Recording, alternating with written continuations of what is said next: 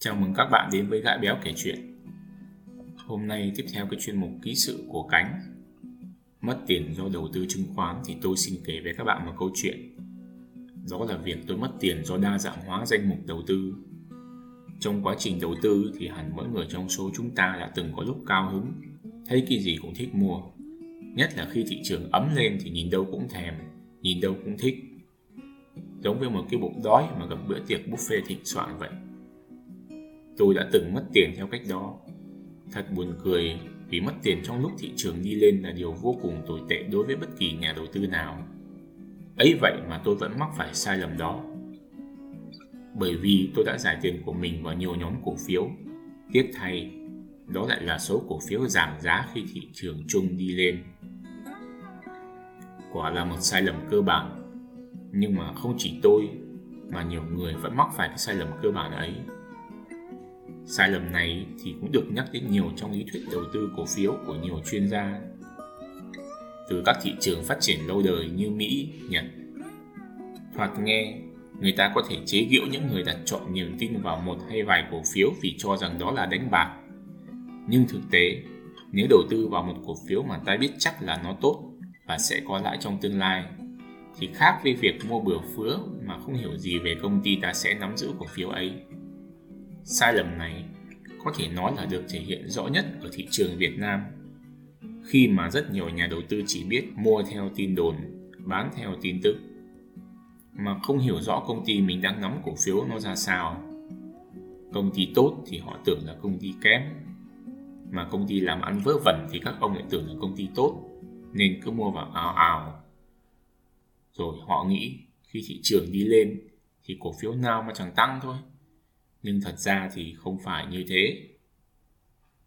Rồi nhiều người lại mua vô tội vạ, mỗi cổ phiếu nắm vài trăm, vài ngàn, rồi đến khi phần lớn danh mục cứ giảm, thì họ mới nhận ra mình nắm toàn cổ phiếu không tốt.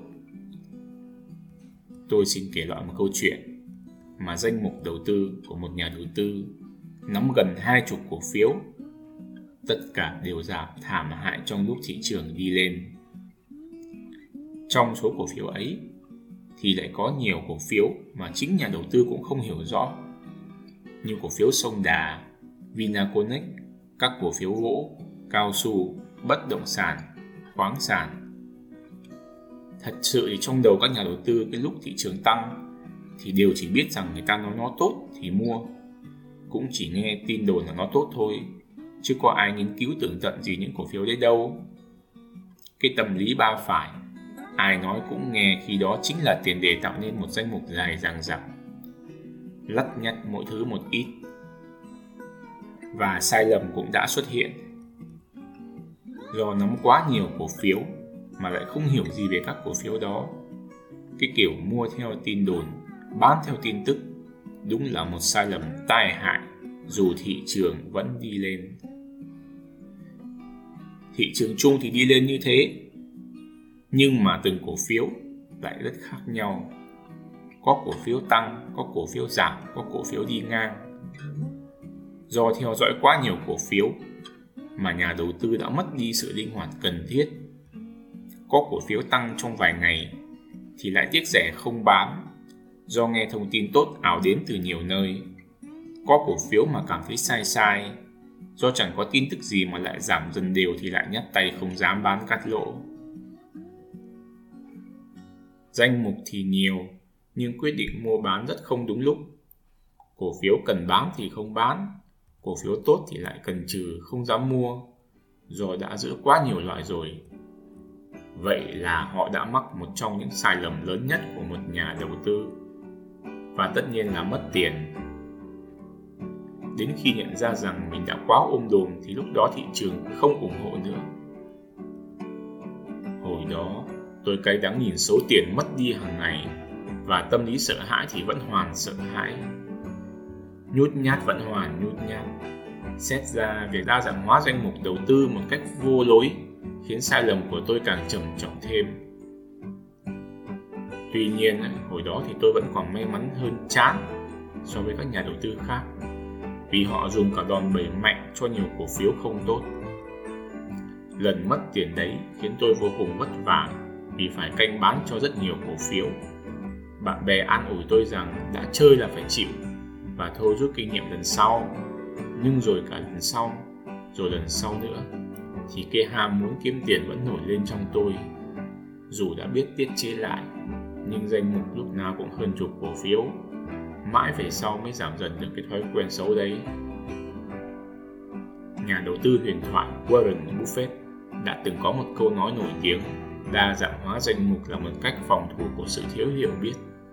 Theo tôi, câu nói đó cũng có phần đúng khi áp dụng vào thị trường Việt Nam. Khi giá cổ phiếu lên xuống thất thường, xét về phía ngược lại, có người cho rằng đa dạng hóa danh mục để tham giảm thiểu rủi ro. Nhưng sẽ ra sao nếu 90% số cổ phiếu trong danh mục cứ mất dần giá trị? Trong khi nhà đầu tư hàng ngày vẫn mua thêm vài cổ phiếu mới mà không biết tương lai của chúng sẽ đi đâu về đâu. Bản thân các nhà đầu tư nổi tiếng cũng có một danh mục rất dài, nhưng đó có thể coi là danh mục tinh túy nhất của họ, do họ đã nghiên cứu vô cùng kỹ lưỡng để quyết định đặt niềm tin vào từng cổ phiếu tốt. Bản thân, các ông trùm đầu tư, các công ty đầu tư một khi đã quyết định đổ tiền vào đâu thì họ cũng đã có cả một hệ thống đứng đằng sau nó đó là vô vàn chất xám, là nguồn vốn khổng lồ và nhiều thứ khác. Đa dạng hóa danh mục kiểu đó khác với từng nhà đầu tư cá nhân. Tóm lại theo tôi, khi đã mất tiền do đa dạng hóa danh mục đầu tư thì chính là cái danh mục đó không tốt do quyết định mua của chính chúng ta mà thôi điều tôi rút ra sau thất bại đấy chính là nếu không có khả năng theo dõi, quản lý danh mục thì không nên mua theo hứng, cũng như không nên để cám dỗ bởi những thông tin từ người khác. Cảm ơn các bạn đã nghe. Mời các bạn hãy đăng ký kênh, like và chia sẻ bài viết của tôi. Xin chào các bạn và hẹn gặp lại.